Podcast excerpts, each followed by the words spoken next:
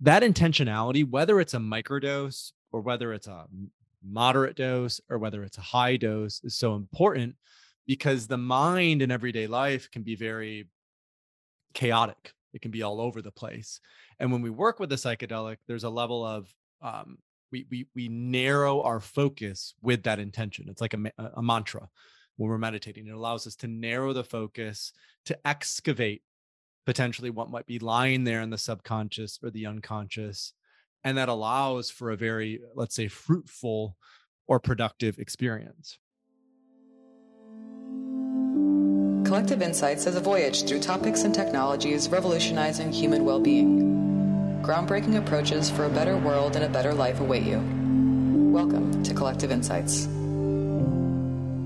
Hi, I'm Dr. Dan Stickler. Before we get into today's episode, I want to talk to you about a protocol that I'm passionate about that I use in my practice. You know, everyone wants to slow down aging, but few are really doing it the right way. There's something I do recommend for my clients doing just two days a month. It's a bodily cleanse that helps get rid of old defective cells. These are sometimes called senescent cells or referred to as zombie cells. And they are shown to be related to so many symptoms of poor aging. This bodily cleanse is a supplement which contains a group of ingredients called senolytics. Senolytic ingredients help our body to flush senescent cells, helping with easier repair and rejuvenation from muscles to joints to how we feel every day. Qualia Senolytic is the bodily cleanse supplement taken just two days a month for healthy aging that you have to try. Now, research on aging and longevity, including a beta study on qualia senolytic, shows that senolytic supplementation can play a huge role in enhancing how we age. Now, to learn more about senolytic research and to try qualia senolytic risk free for 100 days, go to neurohacker.com, use the code PODCAST, that's P O D C A S T, for a free gift with purchase. That's Qualia Senolytic for better aging at neurohacker.com. Welcome to the Collective Insights podcast for this week. I'm Dr. Dan Stickler, and I'll be your host. And today is an interview that I'm very excited about. Uh, we're going to be interviewing Paul Austin. As the founder of Third Wave, Paul has educated millions on the importance of safe and effective psychedelic experiences, a pioneer at the intersection of microdosing, personal transformation, and professional success. He has been featured in Forbes, Rolling Stone, and the BBC's Work Life. Paul is also the author of Mastering Microdosing. Paul, welcome to the show. Thank you, Dan. It's it's an honor to be here. Yeah, I'm I'm excited about this because uh, psychedelics is an area that I've done a lot of deep dives into, and in preparation for all of this medical wave of it, I think uh, that's that's on the verge. But um, tell me a little bit about. I mean, most people they get into this area because of a personal experience. Now, you started Third Wave what back in 2015, I believe. Um, Seven years ago now. Mm-hmm. Yeah, I mean it's it's like the go-to spot for for people not only just beginning to explore psychedelics, but those that are also experienced. Um, so, can you give us a little bit of background about how you kind of came about this and decided to go this route? So I grew up in West Michigan, uh, a suburb in a suburb of a, a city called Grand Rapids, in a fairly traditional family, not not conservative, but definitely um, religious. Uh, kind of morality was very much determined by religion, what was good and what was bad, in in somewhat of a sheltered home. And as part of that, there was a pretty heavy stigma around um, cannabis, illegal drugs, and also psychedelics. And so at the age of 16, uh, my parents ended up, you know, found out that I was smoking weed. And I remember sitting down, it was a Sunday after church, and my dad basically said that, you know, it was the most disappointed that he had been since his brother had died. And mm. so I, I was really raised in in an and I love my dad and we have a great relationship but that was just sort of the the intensity of the moment and what it was what it was bringing up for for the family dynamic and so there was always a sense of growing up in in West Michigan of these these these medicines these plants that in in many ways are god given uh they they have a really deep stigma to them and so there was a there was a felt sense of uh you know um there was a felt sense of I couldn't be who I wanted to be. There was a felt sense of of the things that I was doing were wrong, and therefore I was wrong. And so I really, uh, you know, I I basically became more more of a turtle and i and i uh, and i was more edgy and i was sort of more difficult and more angry and more rebellious as a result of that and then at the age of 19 i, I was it was the end of my sophomore year of, of college and i was with a few friends and at the time i was i was um i was still u- utilizing cannabis here and there um utilizing cannabis here and there and i found out about lsd and had this beautiful experience with about 250 micrograms of LSD with a few close friends uh, out on Lake Michigan, which has these beautiful sand dunes and woods, and it was just like an epic, epic day. And and I remember the core shift when I worked with acid was this recognition of uh, my interconnectedness, kind of the inter the sense of interbeing that I have with trees, that I have with animals, that I have with people, that I have with energy. And when i sort of came to that recognition and that understanding i i i i, I realized that you know everything that i do is impacted by the environment around me. And because of this sort of experience of this mystical experience let's call it for lack of a better term this mystical experience of connection to something greater and unknown i was really driven or or pulled into well this is the one life that i have to live and why not why not make the most of it? Why not really go out there and live a more unconventional way of being? And so at the age of 21, I moved to Turkey where I taught English. And then uh, 24, I was living in Chiang Mai in Thailand. And, um, you know, I, I, this was a few years after I first worked with LSD. And I was thinking back to those early LSD experiences because I ended up doing acid maybe 10 to 15 times over a two to three year span. Mm-hmm. Um, mm-hmm. And I remembered that for the week or two after those high dose LSD experiences, I was more present. I was more connected. I made better decisions about the food that I ate. I, I meditated more often. I was more kind to people around me. And then inevitably, after two or three weeks, that would sort of dissipate and I would sort of be back in my normal Paul way of being. And so when I heard about microdosing in 2015, when I was living in Chiang Mai, um, I thought, you know, this is interesting because microdosing could be a tool to elongate that window of neuroplasticity that happens after a high dose psychedelic experience. And if we could integrate it and I could work with it, then I might be able to um, integrate behavioral change on a more consistent basis rather than just going through these spurts and it dying down. It could be a much more elongated process. And so I, I ended up microdosing twice a week for seven months. Um, it really helped with dealing with social anxiety at the time. I totally cut off all alcohol that I was drinking. And it also helped with more sort of flow and creativity. And I, you know, I was reflecting and it was like, I really think this is a powerful tool and a powerful modality. As an entrepreneur, I sort of saw that psychedelics would be this next thing after cannabis, that there was more research coming out, more influencers speaking about it, that cannabis as a previously illicit drug was now legitimized. And so I thought, you know, if there was one mission that I could dedicate my energy to, my my sort of life, my vitality to, it would be to normalize psychedelic substances and help people recognize that these have been stigmatized, that the education that's out there about them is largely incorrect, and that if we could just educate people and help them start at a microdose level rather than jumping in the deep end, then this could help millions of people potentially, not only with mental health, depression, addiction, PTSD, suicide, but also with leadership, with performance, with growth, with evolution. Um, you know, from that early LSD experience, uh, I, w- I was really my my my curiosity was piqued about the nature of consciousness, and so from that very point, I was always then interested in what is consciousness, how do we expand consciousness, and what does the expansion of consciousness mean for new paradigms? What does it mean for new systems? What does it mean for um, you know the future of society and culture? Yeah that's beautiful and um, you know i work with a lot of uh, entrepreneurs and and kind of high performing people. And so i am exposed to their experiences quite frequently um, with psychedelics and it was really surprising to me how many of them were were using it but you know the big difference that that i noticed with this group and you've, i think you've used this term intentionality uh, so when they're using these psychedelics they generally are not using them to party or I mean, some of them will occasionally do that, but the bulk of them during this time, they're they've got some intention as to what they're trying to achieve with them. Have you noticed that?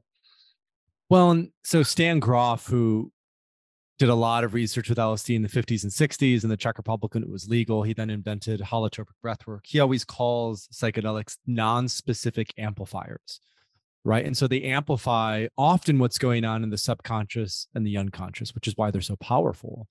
And so when when when there isn't a level of intentionality that is utilized with psychedelics there's a risk that there could be a, a, very challenging or even traumatic experience that even if they're only being used let's say at a festival where you take some mushrooms with friends you know there are plenty of people that i know who have done that and then all of a sudden it goes sideways and forever they are scarred mm. by that experience unfortunately um, you know the way that these have been used for thousands of years indigenously has always been in ceremony has always been with sort of a sacred purpose has always been even you know in ancient greece it was it was it, it was the mysteries it was you did not talk about it you did not go on about it because what was brought up was so it was it was often this this this spark of divinity. And so that that intentionality whether it's a microdose or whether it's a moderate dose or whether it's a high dose is so important because the mind in everyday life can be very chaotic it can be all over the place.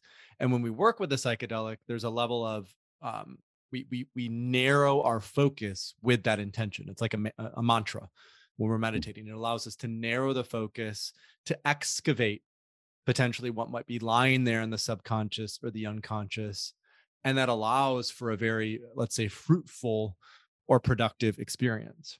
Now one thing you mentioned which i want to kind of double back on is there is healing in the raves and there's healing in dancing and there's healing in that sense of connectedness that can come from doing it in more let's say social settings. But i also believe there could be a there's a level of intentionality with that. You know i've had experiences with 10 or 12 friends where we may do let's say psilocybin and mdma together at a home. We have music. It's it's intentional but we're still there to connect and, and play and have fun and so I don't think it always has to be this deep shadow work, right? There there is a place and a time for for healing trauma and going there, but psychedelics are also these incredibly beautiful medicines that allow us to have these experiences of of connection with loved ones that that it, that is hard to replicate um, with with other means.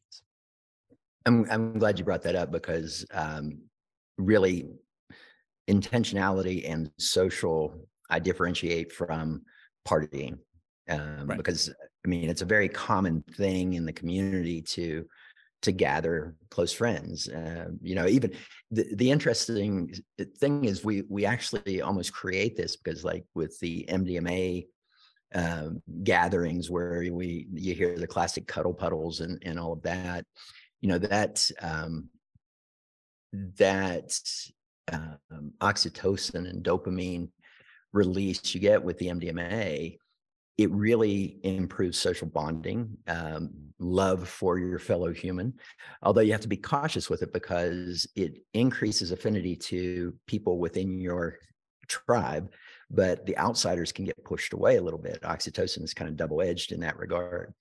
Um, but I love the the fact that you brought that up because um, you know a lot of people will make the comment that oh they're just using it to party when they really are using it for social connections um, so that that's beautiful um, you know one area that i wanted to talk about uh, that your your expertise really uh, lands is in in the microdosing realm and here's here's my dilemma with this mm-hmm. you know i i'm reading most of the literature that comes out on a regular basis on microdosing. And when it comes to psilocybin, it seems like recently we're seeing that microdosing isn't really doing much.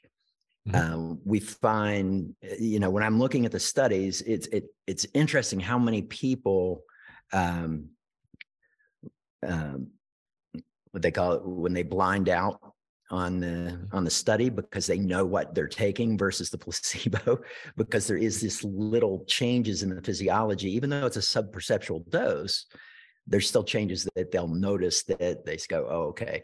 And people's expectations guide outcomes pretty substantially. Now, I know it's the studies on LSD are different. I mean, I've seen the EEG studies, uh, brainwave patterns of people with microdosing LSD, and they're pretty profound um, mm-hmm. and impactful. And this, tell me, talk to me a little bit about microdosing with psilocybin.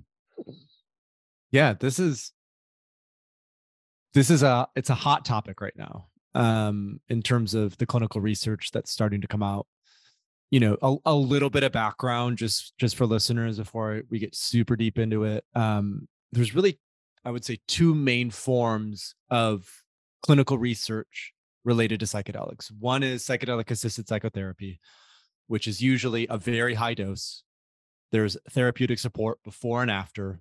This is what maps is using to bring mdma through clinical trials. This is what um, you know psilocybin is being brought through to do treatment resistant depression. It's really that ego dissolving experience and then bringing things back. Now, there's another methodology called psycholytic psychotherapy uh, or psycho- psycholytic psychedelic therapy. And this is using smaller doses. It could be micro doses, it could be mini doses where it's done consistently throughout, let's say, a therapeutic um, container. So you might take it twice a week for six months and see what the changes and impacts are. And so a lot of the way that we're looking at, let's say, microdosing research is more so the, the latter rather than the former, we're looking at those incremental changes that are happening over 30 days or 60 days or 90 days rather than oh i took this and i need to see some immediate impact or effect right? So i think that's that's number one that's helpful context. Number two is microdosing generally is a very new concept as a result of that. Although there was research on psycholytic therapy in the 50s and 60s very little of that has been replicated in current clinical studies because of some of the difficulties with getting it through fda clinical trials so the focus has been largely on, I would say, 95% on psychedelic assisted psychotherapy. So we're just starting to see some of that research that's coming out about low dosing, microdosing in conjunction with coaching or therapeutic support. So just to lay that framework. Now, when it comes to current clinical research on microdosing, there are there are some trials that are coming out that show basically null effect, right? That there's no really effect of microdosing on mood, on cognition, on energy. There's also clinical trials that are coming out that are showing a statistically significant effect on mood, on energy, on cognition. What I'm picking up on in terms of the pattern of why this is happening is the clinical research that is happening, or the research generally that is happening in naturalistic settings, is showing a statistically significant effect. The clinical research that's happening more so in laboratories is not showing a statistically significant effect, which speaks to the importance of environment and set and setting, even at these lower dose levels. And I'll give you I'll give you sort of two examples of that just to just to help bring this home. So I, I recently did an interview with a with a researcher out of New Zealand. His name is Suresh, and his last name is about 40 letters, and I can't really pronounce it. But Suresh is doing he's done phase one clinical trial research on uh, microdoses of LSD, 10 micrograms in New Zealand and they have a very because it's in new zealand they can set up a very unique methodology which is people can take the lsd home with them as part of the clinical research. And what they found in that clinical research is um, they did a uh, the research over i believe it was three to six months something like that and they found that because they were able to bring it home with them and use the lsd in a naturalistic setting when they're drinking tea, when they're going for a hike, when they're with loved ones, that there was a statistically significant effect on energy, mood, and cognition. Um, what they found is they they did another smaller trial, and they found that when people just did it in a laboratory in New Zealand, 10 micrograms of LSD, same methodology, but in a laboratory, there was no statistical difference. And so this speaks to the importance of even at lower doses, the set and setting. And it also speaks to um, I think some of the differences between uh, LSD and psilocybin, and I want to get into psilocybin because I know that was that was your question in particular. So when it mm-hmm. comes to microdosing psilocybin, there's there's been some clinical research that's been done out of Imperial College in the UK. Like I said, that research has been more laboratory focused. They found no statistically significant results with the microdoses of psilocybin. I think up to 200 milligrams. So the standard microdose of psilocybin is somewhere around 100 milligrams, but could go up to 200 milligrams. Paul Stamets, who most of your listeners may be familiar with, world renowned mycologist, he has been doing research um, with the University of British Columbia, uh, utilizing an app called Quantified Citizen.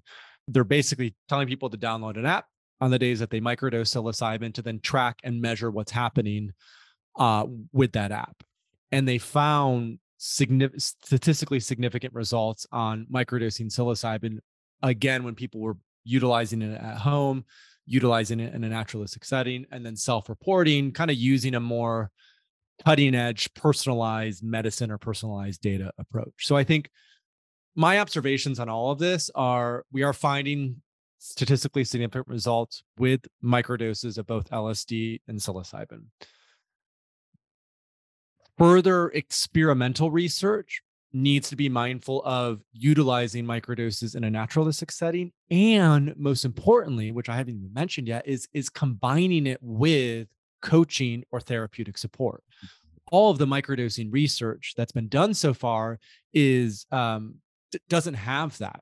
Uh, there, there, there's there's not a, an individual on the other end who is helping to coach someone or or provide therapeutic support before and after. And yet, what we know from psychedelic assisted psychotherapy, MDMA assisted psychotherapy, psilocybin assisted psychotherapy is there's always therapeutic support, and that's actually responsible for some, if not much, of the, the, the healing that comes from the actual psychedelic. And so, I think going forward, utilizing naturalistic settings making sure there's a coach to support before and after or or a therapist a, a practitioner who knows this landscape i think will help to show more statistically significant results. So those uh, there's a lot there but i think that just helps to provide some context in terms of like because i've also you know i've been i've been microdosing seven years. I've been teaching about microdosing for seven years i've been called a charlatan in some cases in some respects because some people are like there's nothing going on with microdosing and so I've also been actively watching this in terms of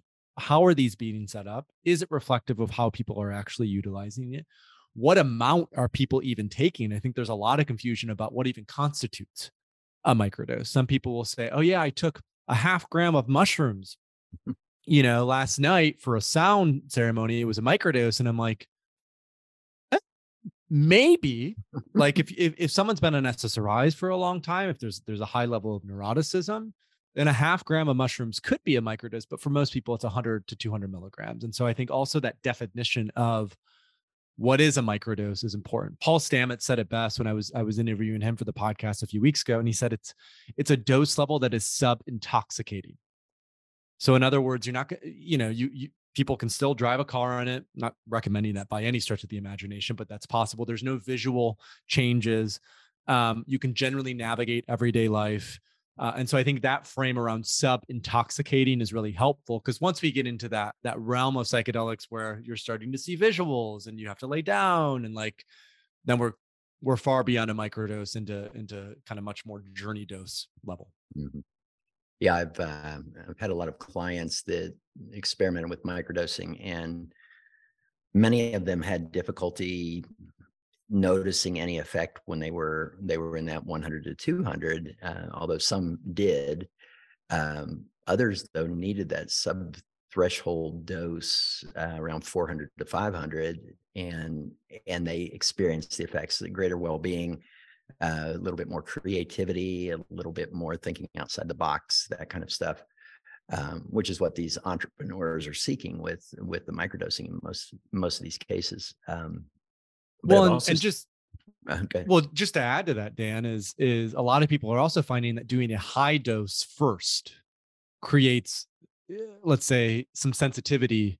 It helps to break or decondition the sort of armor that we carry around with us every day. And then after that sensitivity is open, people then find, oh, normally like I was microdosing before and it took me 400 milligrams or 500 milligrams, but now it's only 100 to 200. So I think there's also a a process, a journey there where sometimes these high doses are necessary to fully get the most out of microdosing. Not always, but sometimes.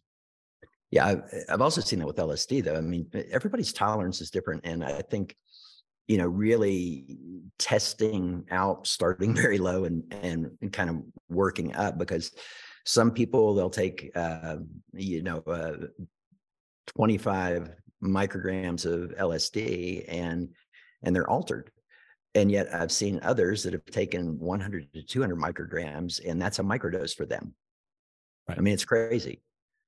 Well, and Stan Grof used to, in a book he wrote about the psychotherapy he did with LSD, he had some patients that would come in, they would take a thousand micrograms of LSD and it would have no effect.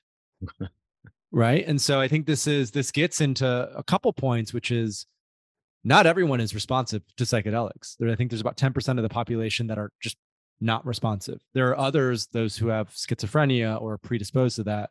It's contraindicated, obviously, with with utilizing psychedelics.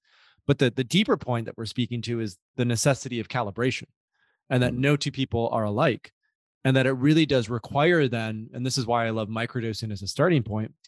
It requires a willingness to engage and and and to actually work with the medicine, to work with the substance to some degree, um, even if that's just five micrograms and then 10 micrograms and 15 there has to be a willingness to step in and see how it feels and then calibrate from there with the recognition that it's not going to be perfect the first time around.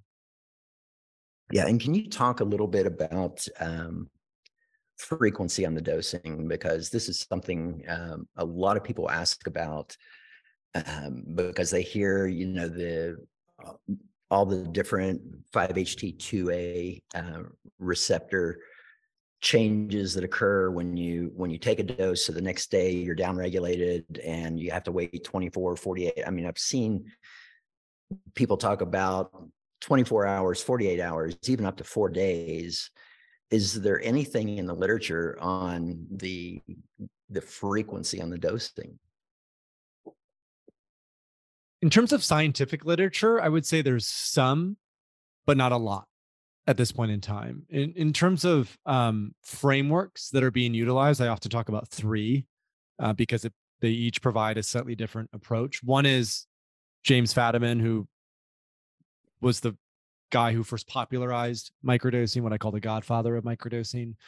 His initial protocol that he came out with in 2011 was one day on, two days off, one day on, two days off, because there is a 48 hour uh, window of tolerance when it comes to the classic psychedelics, psilocybin, LSD, mescaline, uh, the ones that are really active at the 5-HT2A receptor. And so you do it the first day, you feel some of that afterglow on the second day, and then you use the third day to sort of reset and get back to baseline before you do it again, right? And what what Fadiman recommends is you do that for 10 cycles, so 10 microdoses, five weeks or so. Take a take a break, kind of reevaluate where you're at, what's shifted, what's changed, what's improved, what what maybe has not improved, and then re-engage after that point with a bit more of a, an intuition around how it goes. Paul Stamets talks about doing it four days on, three days off. And his approach is much more, I would say, about supplementation. So he has the Stamets stack, lion's mane, niacin, and psilocybin, uh, which he claims the the synergy of those is greater than the the the sort of individual um, uh, benefit of, of each one. And that doing that four days on, three days off allows for this sort of buildup of BDNF, which is a precursor to neuroplasticity. And then that allows for the, the three days off, then allows for a reset back to baseline before you do four days on again. Um, usually when especially with those who are new to, to microdosing i almost always prefer the fadiman protocol i think there is there is um especially with lsd there's there's a higher degree of risk for mania if doing it too often because it's quite dopaminergic.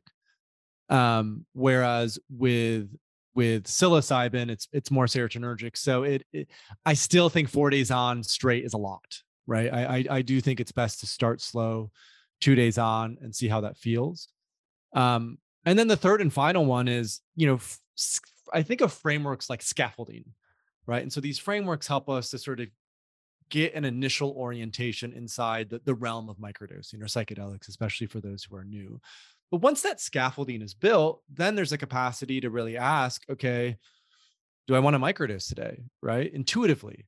Um, you know, I uh, I have this hike coming up with a friend. You know, we're gonna we're gonna go for a five mile hike. And so for that hike, I might take 10 micrograms of LSD because I know it gives me more energy, more vitality. Uh, I can, I, I'm, I'm more extroverted. So since I'm going with a friend, we're to ping ideas back and forth. Better pain another. tolerance. higher pain, exactly. Higher pain tolerance. No, this is, and, and clinical research has shown that. I'm actually glad that, that you mentioned that, that microdoses of LSD uh, uh, allow for a greater pain tolerance than opioids, which is fascinating. Um, or if I'm I'm doing some coaching I might decide, hey, 200 milligrams of psilocybin or 300 milligrams of psilocybin. I need to do some deeper inner work. Some some reflection is going to be really good for that as well. So I think once once the scaffolding has been built, once um, kind of people who are new to microdosing have tried those frameworks, then it's largely driven by intuition. Uh, is, is my sense, and sort of asking the question: Is is it an appropriate day to do this today? And if yes, well then then you mm-hmm. know take part and see see see what happens from there. I like that. Um, on the on the Stamets protocol. I have to see what your opinion is on this because this is yeah. what a lot of us have kind of uh, determined about it. So the niacin with the microdose, um, I feel like that is added in there to induce the person to sense that something is happening in the system. I mean, this was used for years in the supplement industry with with pre-workout formulas. Uh, they would add the ah. niacin to give that tingling and that flush, and people would say, "Oh yeah, it's working." Um, I suspect the same thing is going on with Stamets protocol, and I know there's vasodilation that occurs with that, so you can theorize that there's greater delivery. But I'd love to hear your opinion on that. I think you're spot on. I also I also sense there is um kind of a it, it's a it acts as a natural defense against taking too much. Mm-hmm. So so you know Stamets is now he started a a public benefit corporation called Mycomedica. They've raised sixty million dollars. They're bringing the Stamets stack through clinical trials. And a huge question that regulators are going to ask is, well, what if people take ten of these instead of one? Mm-hmm. And so I think the niacin is also in there to mitigate doing a lot, doing a macro dose instead of a mini dose or a micro dose. Because anyone who's taken niacin knows that just a microdose is enough. And if you take 10x of that, you're going to be in a really uncomfortable place. You're going to be red as uh, as red Santa as Claus. Yeah, yeah, exactly. yeah, yeah, yeah. Now you're doing some um, some work uh, in addition to Third Wave. You've got um, synergy and some coaching as well that you guys do, right? Yeah. So, so, so th- there's a little there to unpack. So third wave I started in 2015. Um, and the focus was it was a hobby for the first couple years. And um, I was running another business in the teaching English landscape. So I love education. I love to teach. I love I love all of that. And so I really uh, in third wave, I just was like, this has to exist, and we're going to build it. And we're going to help educate people. And in 2016, I started a podcast. In 2017, we rolled out a microdosing course, and then in 2017, 2018, I was giving a number of talks at conferences, uh, tech conferences, South by Southwest, the Next Web, you know, a handful of others, and and uh, a lot of these talks were in Europe and the Netherlands. And I had a Dutch friend who was like, "I really think we should start a legal psilocybin retreat center."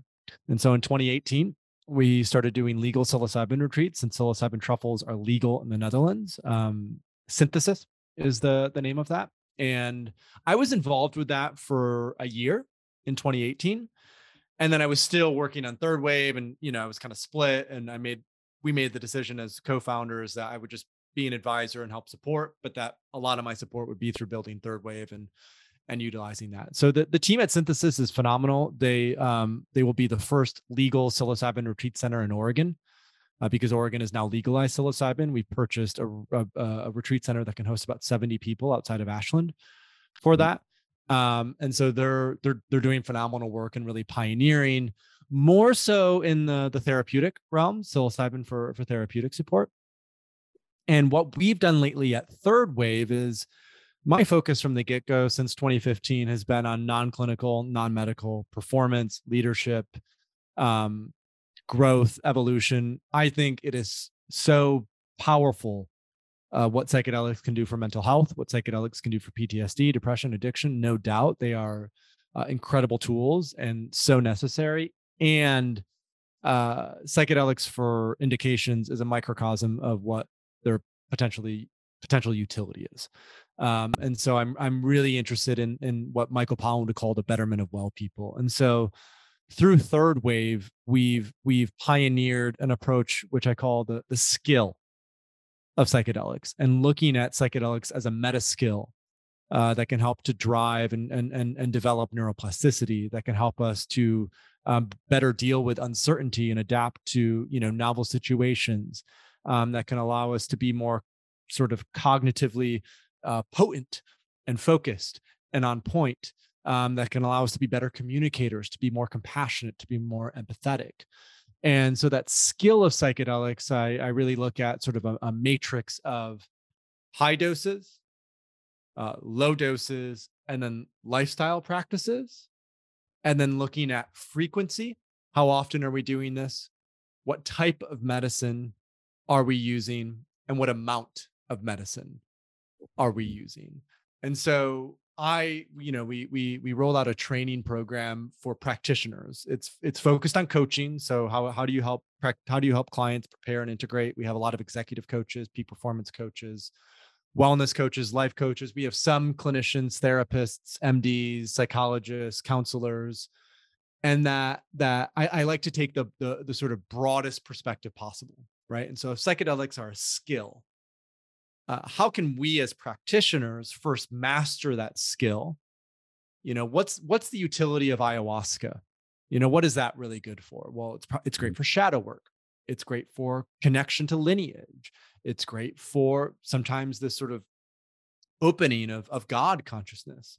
Mm-hmm. interesting. Okay what what about lsd well lsd is is really great for cognition and creativity and innovation. Well what about mdma mdma is great for trauma and it's great for for for sort of a, a, an easy way in. And so so i just sort of through this training program lay out the entire landscape mm-hmm. of okay how are psychedelics a skill? And then how is how first can we as practitioners master that skill ourselves right? And lead by example because as a practitioner as a coach uh, an md a therapist someone who's supporting others the more inner depth we can create right? The, the the deeper that we can dig ourselves the more capacity we will have to hold space for others as they move through what could be a very uncomfortable and also transformative process. And so the focus of that program it's a six month program.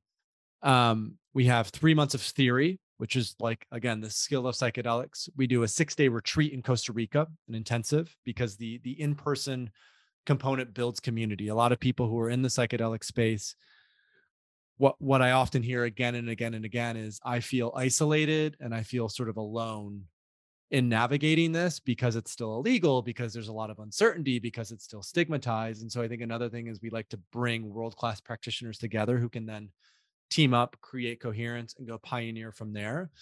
And then we also have a practicum aspect as well where we actually hold people as they move into the coaching process because this is so new and novel especially in an executive coaching landscape, there's a lot of challenges to navigate um, with psychedelics, especially outside of a sort of uh, clinical model. And so that that program, I would say, is it, it it it's it's what I love most about this work is the retreats, the in person, the connection, the teaching, the education. I do believe education is central to uh, what it is that we're seeing with the the sort of third wave of psychedelics and ensuring it's successful. And it's really going to be about the quality of providers uh, that are out there, because as you and I both know, um, there's a lot of great providers. Most providers are ethical, they have integrity, they do great work, but there are some not so great ones. There are some mm. people who say they'll do X and actually do Y. There are people who are inappropriate or unethical who don't come from a place of integrity.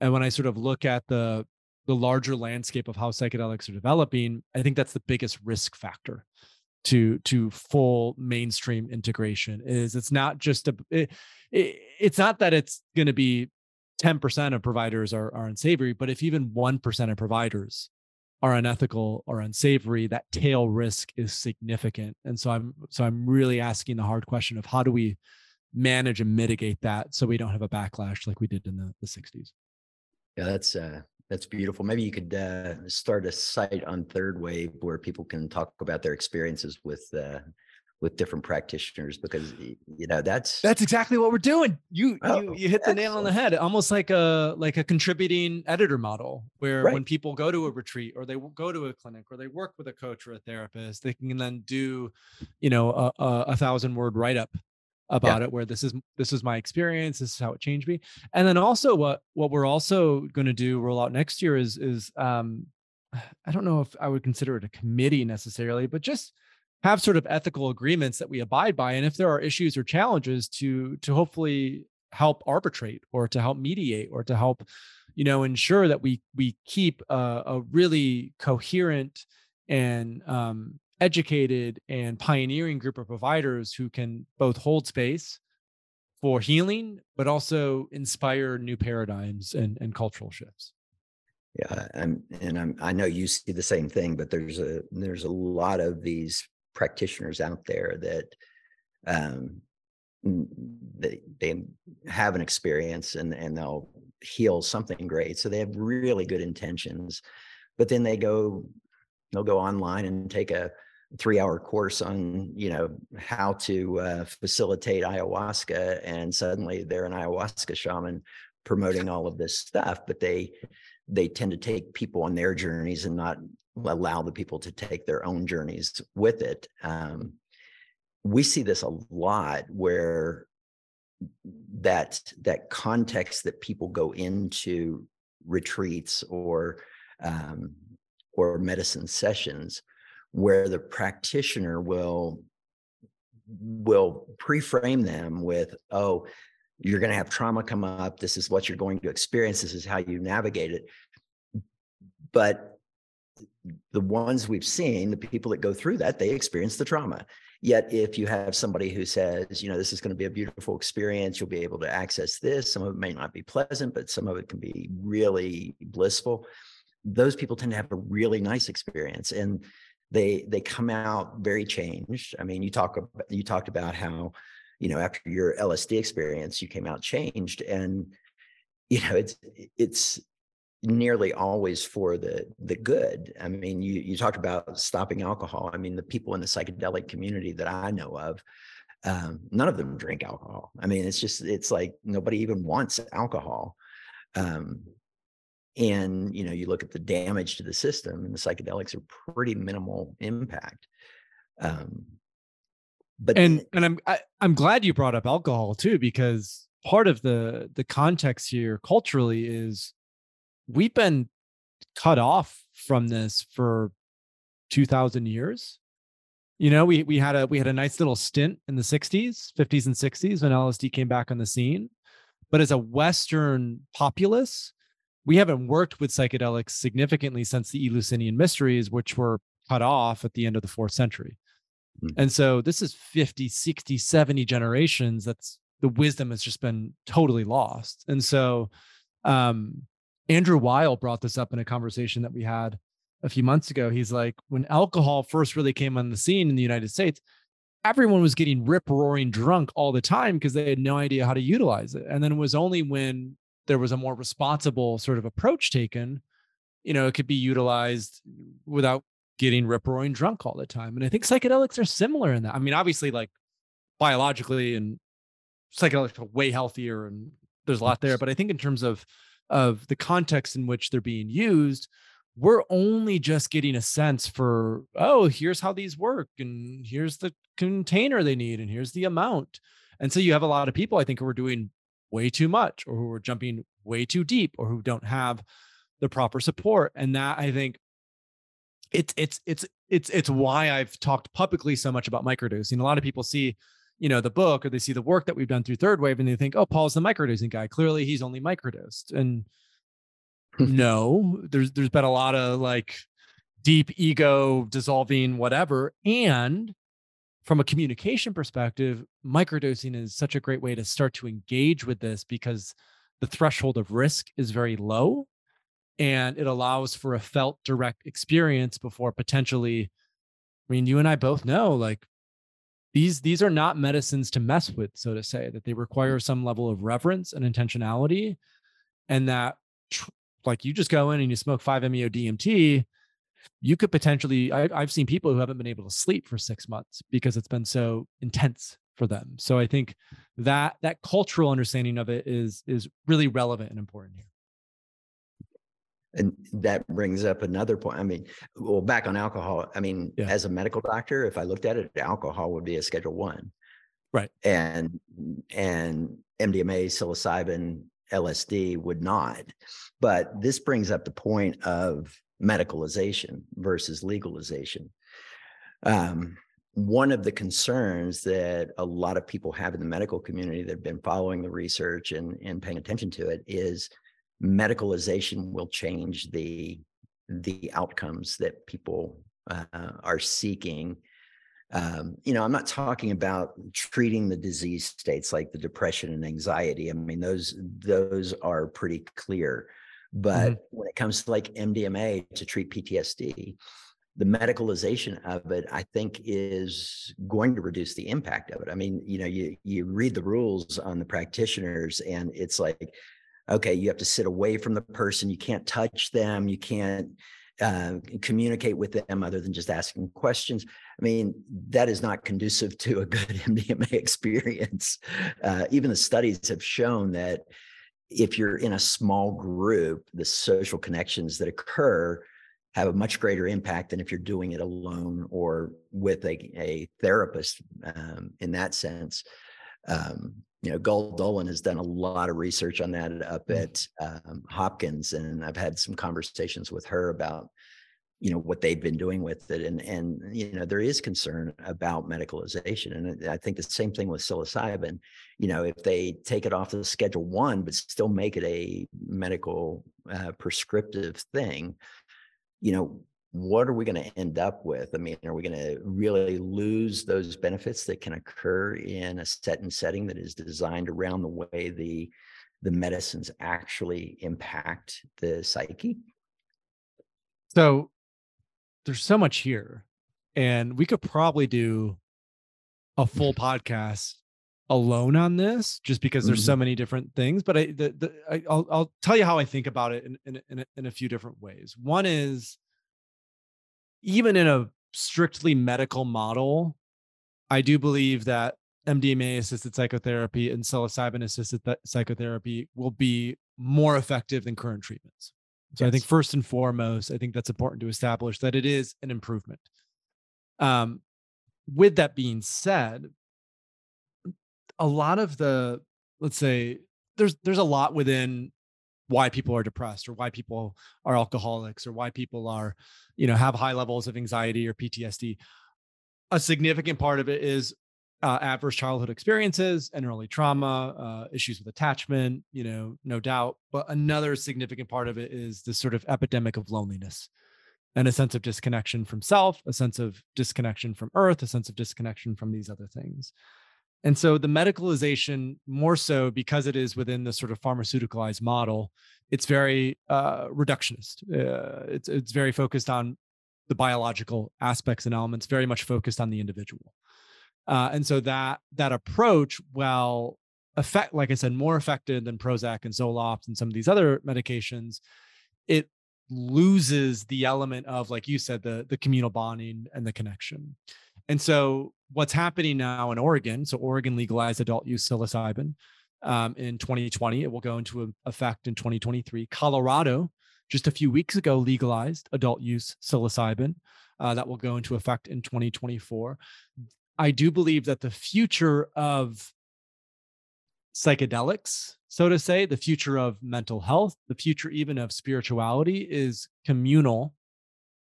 Almost think like churches but with psychedelics where there's there's there's a community model around it there's there are rituals uh, there's there's there's there's there's a coherence that comes from it that these are done in groups. I think the group element is so so important not only because of the healing but also because of accessibility right? Like when we look at the medicalized model it's two therapists for one person which it looks like will cost upwards of fifteen to twenty thousand dollars to do that treatment, which if covered by health insurance is great, but that may be tricky to to to start with. So I think there there are just a lot of challenges with attempting to stuff these sacred and beautiful medicines into a pharmaceuticalized model. So one of mm. my one of my favorite thinkers and, and visionaries is Buckminster Fuller. Mm. And Buckminster Fuller always said to to to to build a new model, don't try to fix the old model. Instead, create a new model that makes the old one obsolete.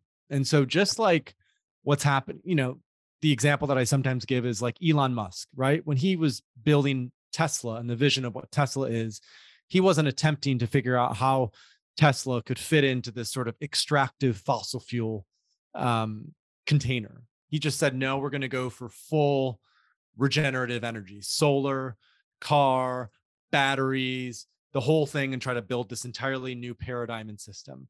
And I think psychedelics are asking for something similar. We we we cannot attempt to pharmaceuticalize them because in that attempt, like you said, they will lose so much of their efficacy. We really need a totally new paradigm about how we think about mental health, about how we think about healthcare, about how we think about community, about how we think about all these aspects. And psychedelics, I think, are that they're they're they're sort of a a, a multifaceted tool that can unlock this new paradigm that's rooted in interconnectedness and rooted in interbeing because the current pharmaceutical model assumes that we as humans are separate from our communities, our families, the environment. It assumes we are purely an individual. And that is just fundamentally not true. And so psychedelics are opening up this recognition of, oh, I am the my well-being is deeply interrelated to everything around me. And therefore the systems that we create have to recognize that truth of interconnectedness. You know, that's eh, that is perfect because that's that's what we did with our medical center is we took it and we looked at why are we not looking at the human being as a complex adaptive model and how can we teach the medical system how to use this and when we were like it can't be done. The thinking that is used in that doesn't work. So we had to create a whole new model of medicine around this complexity aspect. So i'm very familiar with what you're talking about and uh, very on board with with that kind of an approach for sure. And I can't wait to we're going to get to turn around the the mic to you on Third Waves podcast in the in the in the coming months and I can't wait to hear all about that because you know with the combination of Oura rings and the Apollo Neuro and uh, you know Inside Tracker and you know the capacity to do blood like there's so much now where we can really go how can we actually look at you not as a, a cog in the machine because I think that's right. how modern healthcare often treats folks, but really as this unique and beautiful human being that requires your own approach for what it is that you need. Yeah, and what's interconnected with everything. I mean, this is exactly this is the next phase of consciousness uh, is getting into this interconnectedness that you know Eastern Eastern uh, philosophy has uh, embraced that for for a long time, and uh, now finally the West is starting to uh, understand that. Absolutely. So this has been great having you today. I'm going to honor your time, and uh, despite my desire to chat longer, uh, I'm going to bow out and uh, say thank you so much for the information that you've supplied. Thank you for what you're doing. Uh, it was great to uh, have this conversation. Thank you, Dan. It's been it's been an honor to be here. You know, if, if just just as you know, folks are kind of wondering where to go from here, or you know, we mentioned a couple things like we talked about a uh, new book out on on microdosing called Mastering Microdosing, which can be found on Amazon. Um, our training program, we start our next cohort in February, and we have them every few months. That's just on Third Wave's website, our coaching certification program. And the Third Waves website is thethirdwave.co. So if folks are listening to this, we have a newsletter, we have a podcast. If they really want to go deeper into this landscape, then um, you know, check out the website, get on the email list, uh, check out our newsletter, and and then also reach out to me personally. I'm on Instagram, I'm on Twitter, Paul Austin 3W. And if you have thoughts, perspectives, questions, or on anything that we talked about today, I would I would absolutely love to hear from from any of the listeners. Well, I think you might get inundated with some uh, some requests so. after this. I hope so. All right. Thank you so much, Paul. It was a great talking. Thank you, Daniel.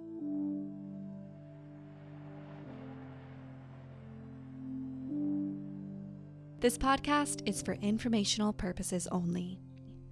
The podcast is not intended as a substitute for professional medical advice, diagnosis, or treatment. You should not use the information on the podcast for diagnosing or treating a health problem or disease, or prescribing any medication or other treatment. Always seek the advice of your physician or other qualified health provider before taking any medication or nutritional, herbal, or homeopathic supplement and with any questions you may have regarding a medical condition. Never disregard professional medical advice or delay in seeking it because of something you have heard on this or any other podcast.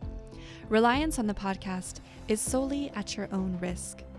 Information provided on the podcast does not create a doctor patient relationship between you and any of the health professionals affiliated with our podcast. Information and statements regarding dietary supplements have not been evaluated by the Food and Drug Administration and are not intended to diagnose, treat, cure, or prevent any disease. Opinions of guests are their own, and this podcast does not endorse or accept responsibility for statements made by guests. This podcast does not make any representations or warranties about guest qualifications or credibility. Individuals on this podcast may have a direct or indirect financial interest in products or services referred to therein. If you think you have a medical problem, consult a licensed physician. This podcast is owned by Neurohacker Collective.